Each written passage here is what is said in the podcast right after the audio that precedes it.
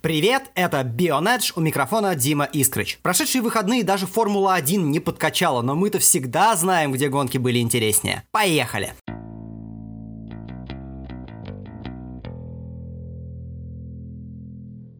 Главный аперитив для Формулы-1 это, безусловно, Формула-2. Состав пилотов в этой серии интересный и разнообразный, а главное, что многие имеют шансы на продолжение карьеры в старшей формуле. Соответственно, противостояние не шуточное. Ведь в кого ни ткни, он участник чьей-то молодежной программы. Таким является и победитель квалификации Гуанью Джоу. Китайский гонщик захватил лидерство уже в самом начале сессии. И когда все соперники под конец начали улучшать время, он поставил точку, перекрыв свою первую попытку на 3 десятых секунды. Напарник Джоу Лука Гьотт расположился на второй строчке с отставанием в 228 тысячных секунды. Следом расположились пилоты дам Сержио Сета Камера и Николас Латифи. Что касается остальных, Хм, если вы мечтаете о приходе Мика Шумахера в Феррари на следующий год, то рановато начали. Его выступление очень нестабильны, а в этот раз постоянно мешал трафик. Пилот Прима закончил квалификацию 13-м. Ну а если вы совсем извращенец, у вас на левой груди набит портрет Виталия Петрова, а на правой груди Квята, и вы следите за Мазепиным, то успокойтесь. Никита за вами не следит, а в квалификации он был 16-м. Замкнули итоговый протокол самые неоднозначные участники сезона. Татьяна Кальдерон на 19-й строчке с отставанием в 2 с небольшим секунды. И великий Рокхунатан на 20-й он отстал от Джоу на 3,5 секунды. Результаты этой парочки больше подходят для третьей формулы, причем уровня Олесио Деледа. И я понимаю, что если в лоб сравнивать времена двух серий, то пол трешки это 1.43.902, а последнее место двушки это 1.41.725. Отправим парочку в отдельный чемпионат посередине между двумя группами поддержки первой формулы. Хватит перемывать косточки отстающим. Давайте лучше расскажу вам о Поуле Гуаню Джоу подробнее. А еще лучше пусть он сделает это сам. Далее цитата. Это просто потрясающе. Я даже закричал. Ожидание заняло продолжительное время, особенно после хорошего круга. Вы на первом месте, а Лука Гетто все еще атакует на второй попытке, и вы ждете, пока он финиширует. Это было самое долгое ожидание в моей жизни. Когда я завоевал пол, то закричал по радио, потому что был невероятно счастлив тем, что сделал. С начала моего круга я все сделал верно и наслаждался им. Здесь приятные высокоскоростные повороты, все прошло хорошо, и квалификация была чем-то особенным. В первой попытке у меня был хороший темп, но я сделал несколько ошибок. Затем на второй попытке мне удался чистый круг. Команда проделала фантастическую работу в этот уикенд, но сейчас я просто наслаждаюсь полом, конец цитаты.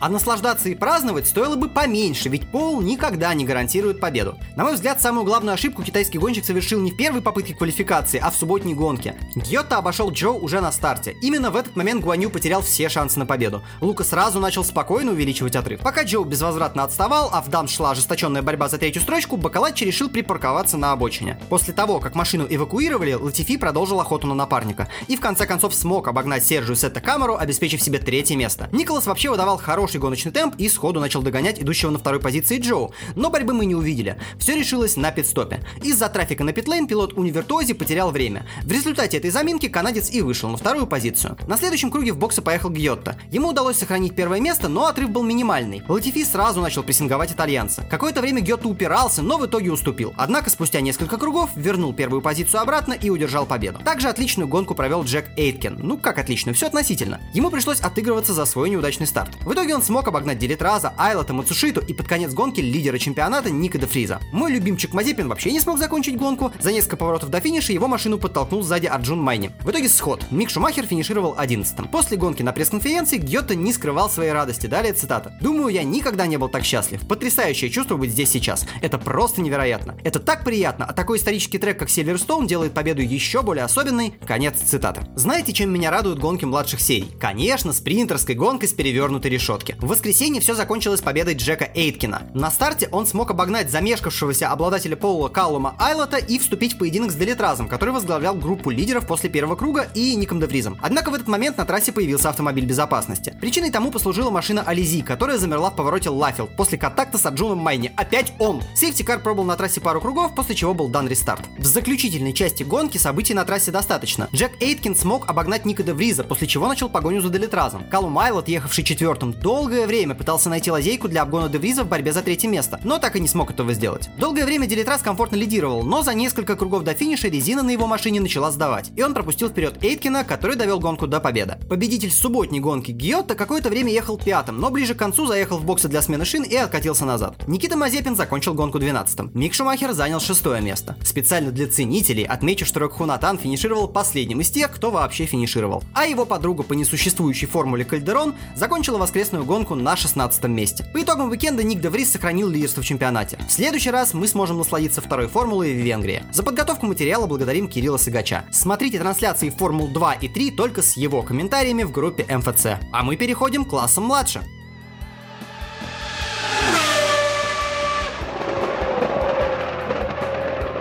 Нет повести забавнее на свете, чем повесть о приезде Формулы-3 на Сильверстоун. Испортить подростковые покатушки задача непростая, и это не удалось сделать даже британцам. Не помогли ни унифицированный календарь европейских этапов, загоняющий пацанов на трек с утра, когда в без того серой Британии промозгло и ветрено, ни недавнее решение организаторов Гран-при перестелить асфальт, ставший напоминать после этого каток. Первая тренировка, к примеру, прошла под покровительством бога рандома. Привычное для себя последнее место в протоколе занял только Олесио Деледа, по традиции предоставивший всем конкурентам солидную фору. Для понимания скажем, что вторую и четвертую строчку заняли не набиравшие до этого очков Девлин де Франческо и Ефей И, а трио из лидирующей прямы, наш Роберт Шварцман, Маркус Армстронг и Джехан Дарувала, расположились на 12, 20 и 10 позициях соответственно. Возглавил же протокол Макс Фьютрал из АРТ, компанию которому в тройке лидеров сессии составил напарник Давид Бекман. Впрочем, в этот уикенд это был первый и последний успех французской команды. Их прежнее доминирование в главном молодежном чемпионате трешек продолжают упорно размазывать по трассам парни из прямы и хайтека. Именно они в итоге и разыграли в пятницу пол. На самом деле, будь квалификация Формулы 3 разбита на сегменты по примеру своей старшей сестры F1,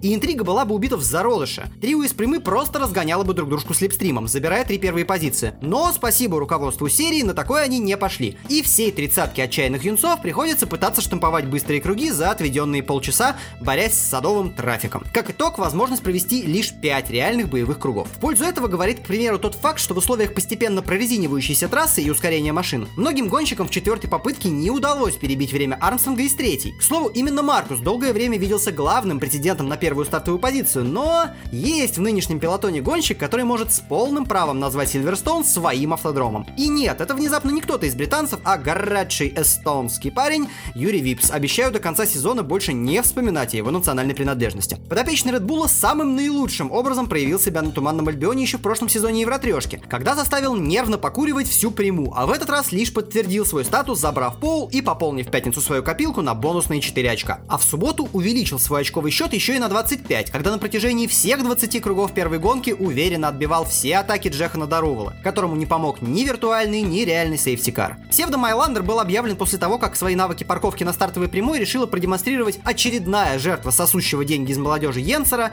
итальянец Федерико Мальвестити. Ну а в реале Майландер вывел свой Мерседес на трек после того, как простой 40-гравийной вселенной отправился покорять Рауль Хаймен из Зауберхарус. Юарец, выступающий под британским Юнион Джеком, до последнего пытался выбраться из зоны безопасности, осыпая маршалов каменными брызгами, но в конце концов все-таки заглох. В итоге Випс одержал заслуженную вторую победу в сезоне. Дарувала финишировал вторым, а на третью ступеньку пьедестала забрался Армстронг. Джекон при этом еще и забрал два бонусных очка за быстрейший круг, при том, что быстрейший круг ты не показал. Лучшее время осталось за Логаном Сарджентом, но американец не попал на финиш в десятку, и его заслуженный бонус ушел индейцу из Примы, который, ко всему прочему, еще и сместил Роберта Шварцмана с вершины таблицы личного зачета. Роберт Михайлович, не взлюбивший британскую землю еще в прошлом году, стартовал шестым, а закончил гонку пятым, отметившись успешной защитой от атак Педру Квят, э, простите, Пике, и уверенным обгоном Кристиана Лунгара за пару кругов до финиша. Но все это было цветочками по сравнению с заездом в воскресенье, ягодками которого вновь стали представители Хайтека и Примы. Пока представитель первых Лео Пульчини довольно буднично проехал на первых кругах мимо всех конкурентов,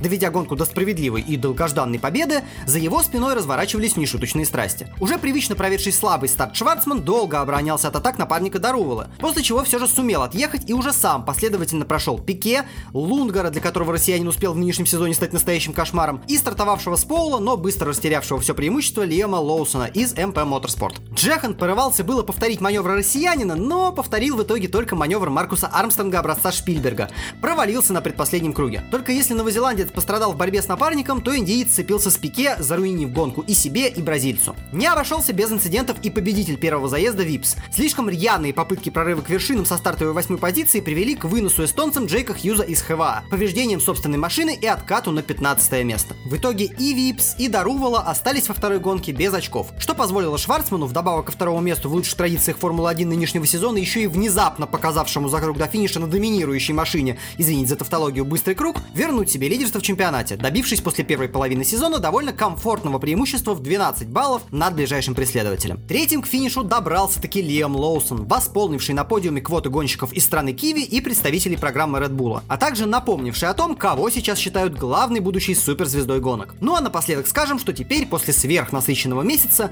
парни из трешки уходят на трехнедельный перерыв, чтобы затем в Венгрии вновь показать всем, кто на самом деле является главными действующими лицами европейских автодромов.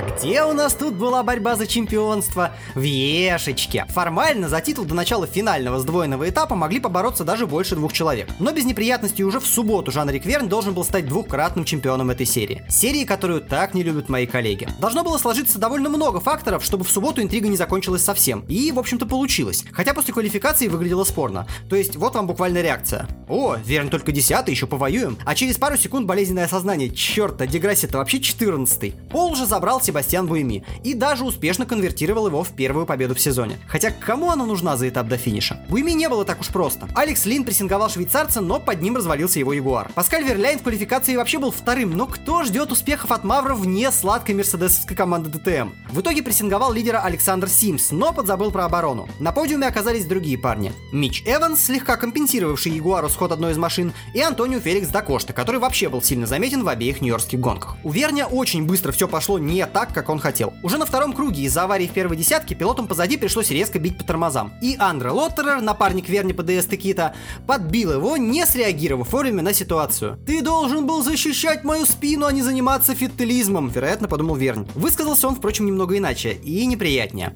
Джефф сравнил контактную борьбу с прокатным картингом, говорил, что все вокруг безумцы и отвратительно едут. И ладно бы он титул потерял, но ведь Деграсси, хоть и поборолся красиво в конце гонки, дорвался только до пятого места. То есть, чтобы протерять все полимеры, французу нужно было в воскресенье финишировать ниже восьмого места. Ну, сказал и сказал. Спасибо, что хоть какую-то интригу нам оставили. Хотя ее могло быть меньше, если бы под конец гонки Верн не столкнулся с Филиппе Массой и снова не потерял бы позицию в очковой зоне, еще и заблокировав всех, кто был позади. Формула Е вообще во многом про перегороженные повороты. В квалификации ко второй гонке первенствовал Симс. Следом за ним расположились Фрейнс и Буэми. Верн снова не показал ничего выдающегося, 12 место. Но и Деграсси не прыгнул сильно выше, всего на одну позицию выше француза. На старте Буэми прошел Фрейнса, но не смог удержаться вплотную за лидером. Позже швейцарец уступил вторую позицию обратно. И вот у голландского пилота Virgin уже получилось атаковать лидера и одержать победу. Но всех больше интересовала борьба в конце первой десятки, куда прорвались Деграсси и Верни. Лидер чемпионата иногда выпадал из очковой зоны. То до кошта его пройдет, то еще какая неведомая зверушка. Но пока у Лукаса Деграсси не получалось даже близко подобраться к лидерам, не то что к победе, поводов для волнений в стане ДСТ Кита не было никаких. Все надежды на титул закончились для Лукаса на последнем круге столкновением с другим претендентом Митчем Эвансом. В итоге Джефф даже набрал достаточное количество очков сам, и победитель гонки был не так важен. Буэми за счет мощного финального этапа выбрался на второе место в зачете. Деграсси лишь третий, Фрейнс четвертый. Авария одного из Ауди Аптов на последнем круге не особо повлияла на командный зачет, только увеличила отрыв между первым и вторым местом. У ДС Кита победный дубль. Краткое подведение итогов сезона. Возможно, так вы заинтересуетесь в следующем. За сезон из 13 гонок 9 победителей из 8 разных команд. Будущий чемпион первую гонку выиграл лишь на шестом этапе. Только у Вержина побеждали оба гонщика. Победитель сезона одержал всего 3 победы. Может, каждая гонка в отдельности и не тянет на главное развлечение. Как последняя, кстати, в Нью-Йорке почти невозможно обогнать где-то кроме шпильки. Но такого разнообразия результатов от некоторых других соревнований ждать не приходится. Так что заглядывайте на огонек 22 и 23 ноября. Электроприз Саудовской Аравии ожидает нас. Надеюсь, вам понравится. Не Формулу-1 же вам смотреть.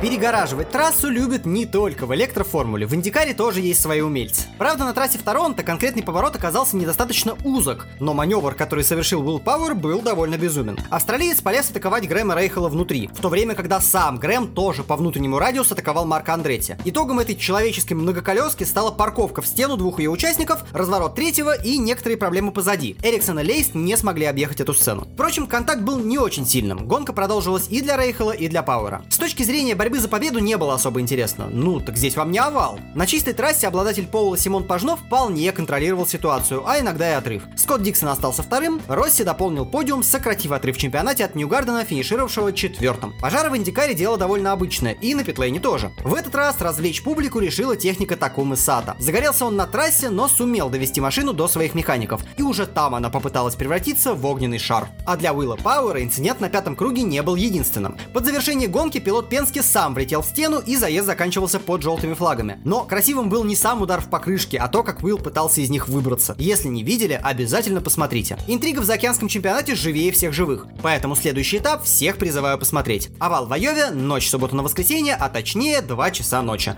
К другим традиционным американским развлечениям.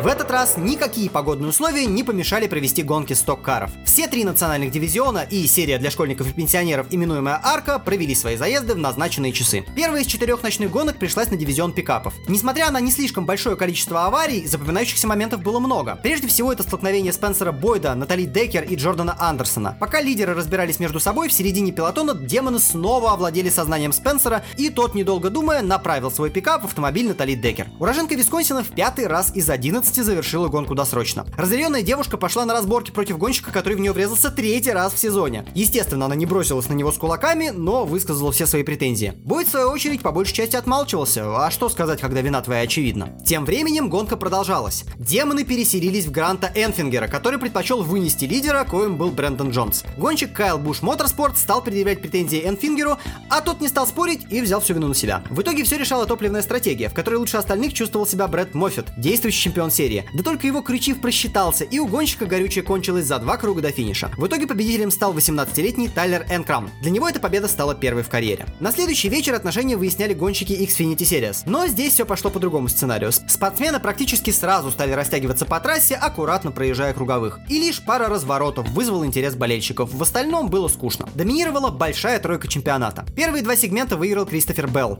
Затем лидерство перехватил Коул Кастер, доведший дело до победы. Следом за ним оказался Белл, а третий участник из трио доминантов Тайлер Реддик оказался на третьем месте. Пожалуй, самым интересным моментом стало празднование победы Кастером. Гонщик взорвал две банки газировки, стал заливать в себя. И все это происходило стоя на машине, с которой Кастер удачно грохнулся на землю. Впрочем, ничего не могло испортить ему настроение. В ночь субботы на воскресенье за дело взялись самые крутые гонщики Наскара. Кубок собрал самых сильных и самых отмороженных ребят. Возглавлял их победитель квалификации мексиканский гонщик Даниэль Суарес. Именно он повел заезд, но уже в первом сегменте гонщики стали взрывать покрышки, разворачивать себя и соперников. Отдельные личности начали переигрывать тактику, откатываясь на два, а то и на три круга назад, теряя шансы побороться хоть за что-нибудь. Судьи раздавали абсолютно дурацкие штрафы. В частности, наказали Дэнни Хемлина за то, что член пит-бригады отпустил покрышку от себя на 2 сантиметра. Уильяму Байрону прописали штраф за то, что на рестарте он получил взад от Алмиролы. В общем, веселья было очень много. А самое интересное, что все эти неудачники смогли вернуться в лидирующий круг и навязать борьбу лидерам. В итоге за победу изначально боролись Джоуи Лагана и Кайл Буш, но разворот Бабы Уоллеса за 6 кругов до финиша спутал всем карты. На рестарте проворнее всех оказались Кайл и Курт Буша. Братья чемпионы серии устроили сумасшедшую по красоте зарубу за победу. Несмотря на опаснейшие маневры, ни один из них не поддался соблазну развернуть другого, и победу, первую в сезоне, одержал старший брат Кайла. Курт Буш спустя полтора года вернул команду Chip Ganassi Racing на аллею победителей. Ну а параллельно серия ARCA проводила этап в Элко. Гонщики спокойно навернули 120 кругов из 250, а после этого поочередно стали ошибаться, больше катаясь за машиной безопасности, чем друг за другом. Особенно усердствовал в этом Эрик Кодл. 52-летний гонщик отставал на космическое число кругов, но с маниакальным напором продолжал разворачивать свой автомобиль под каждый взмах зеленым флагом. А уж если у соперников это получалось раньше, то Кодл праздновал очередное появление желтых новым разворотом. В итоге победу в этой несуразице одержал Чендлер Смит. Она стала для него третьей в этом сезоне. Все, пора валить из Америки.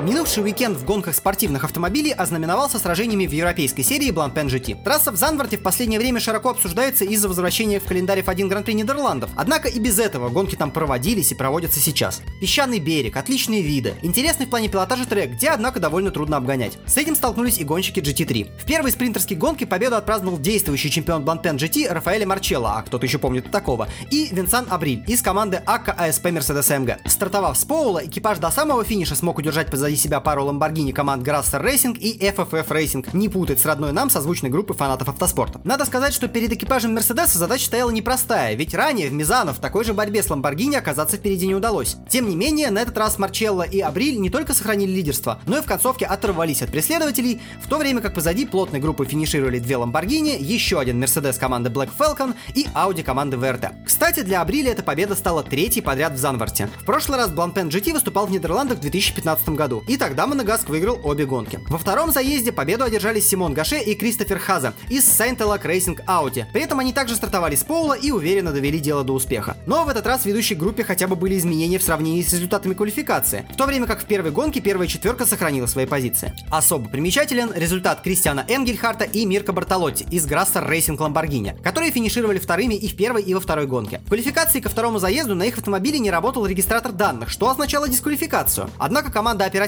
подала апелляцию и сохранила результаты. Тем не менее, если им не удастся отстоять свою правоту, то итоги второй гонки для них окажутся плачевными. Примечательно еще и то, что именно этот экипаж угодил в серьезный скандал в прошлом году, когда Энгельхард после победы узнал о штрафе за неправильно пристегнутый ремень и успел натворить массу дела нарушений. Это стоило экипажу участия во второй гонке на Нюрбургринге и круглой суммы. Ну а сам немец в итоге был исключен из заводской программы Lamborghini. Ну, конечно, официальные причины такого решения не названы, но, вероятно, именно этот скандал и стоил Энгельхарту место заводского гонщика. Была у экипажа и дисквалификация в немецкой серии ADAC GT, и также в прошлом году. В общем, умеет команда развлекаться, что тут скажешь. Для Тимура Богуславского после победы в Мизано минувший уикенд завершился провально. Выступая вместе с Фелипе Фрагой и лидируя с Поула в своей категории в первой гонке, его экипаж угодил в аварию и в итоге даже не смог стартовать во втором заезде. Зато в полупрофессиональной категории победил другой россиянин Ренат Салихов. Он представляет команду Rinaldi Racing Ferrari и выступает с Дэвидом Перреллом. Поздравляем его с этим успехом. Остаемся в Европе и двигаем в Австрию, место недавних баталий Формулы-1. На Red Bull Ринге прошли гонки другой серии GT3, именуемой GT Open. Первую гонку выиграли Альберт Коста и молодой талант Джакомо Альтоя из пересевшей в этом году на Ламборгини команды Emil Frey Racing. Экипаж победил уже второй раз в этом году, а в целом для швейцарской команды этот успех стал пятым в восьми состоявшихся гонках. Примечательно, что в составе Senkyr Motorsport BMW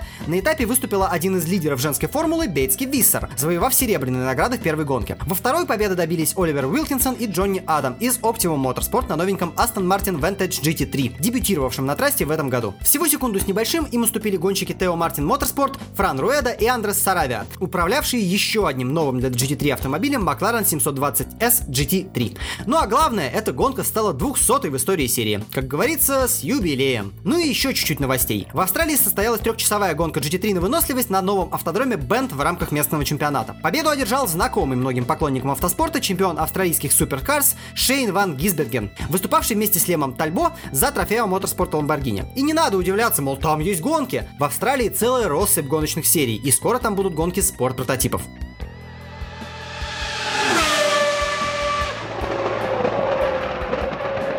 Победой Алекса Палоу завершился четвертый этап чемпионата японской суперформулы, прошедший на Fuji Speedway. Для команды Сатору Накаджимы это первая победа в серии с 2010 года. Испанец уверенно лидировал весь заезд, даже несмотря на собственные ошибки с вылетами. Причина его неточностей над трассой лило как из ведра. Гонка стартовала с третьего круга в режиме автомобиля безопасности. Многие обошлись вообще без пидстопов. Заезд не досчитался двух кругов и стек 95-минутный лимит времени. Несмотря на тяжелые условия, в итоге обошлось без серьезных инцидентов, а до финиша добрались все гонщики, кроме одного. И то потому, что у него топливо кончилось на последнем круге. По ходу заезда дождь даже усилился. Видимость была практически нулевой, но никто даже не подумал останавливать гонку. Все же у японцев к дождю особый подход. Вторым клетчатый флаг увидел стартовавший вторым же Шот Цубой. Но легко ему не было. На последних кругах его нагнал Ник Кэссиди, однако Цубой смог отбиться от новозеландца. Удержал позицию и Тамоки Наджири. В начале гонки он пропустил Кэссиди, но после ни Хираки и Шиура, ни бывшие гонщики первой формулы Казуки Накаджима и Камуи Кабаяши ничего не смогли сделать с представителем Муген. Рубрика «Чё там у Маркелова?» Докладываю. Артем сломал передний антикрыло в начале гонки и финишировал последним. Рубрика «Чё там у Уорда?» Мексиканец 14 но в его случае совсем без опыта здесь, в ужасных условиях. Он не ошибался и даже отыграл несколько позиций. Неплохое начало выступлений в Японии.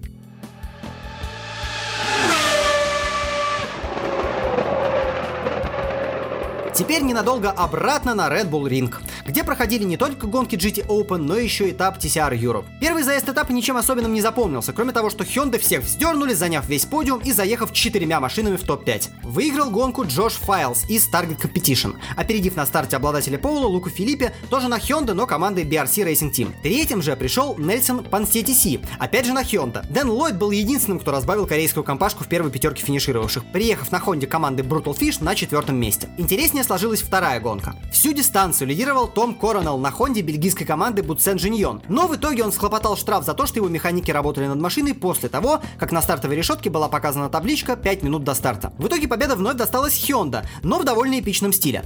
На финальном круге Лука Энгштлер путем выпила Луки Филиппе добыл победу. А судьи, заметьте, не стали его за это наказывать. Джош Файлс прорвался с 9 на старте на второе место на финише, Алекс Морган пришел третьим. После интересные события происходили и за пределами трека. На финальном круге в борьбе за четвертое место Нельсон Панситиси вывел Душана Борковича, за что последний закономерно быканул и пошел выяснять отношения. Тем не менее, он Аки Ник Хайтфельд перепутал гонщиков и предъявил претензии напарнику под CTC по M-Racing Натану Биэлю. За это серб получил дисквал во втором заезде.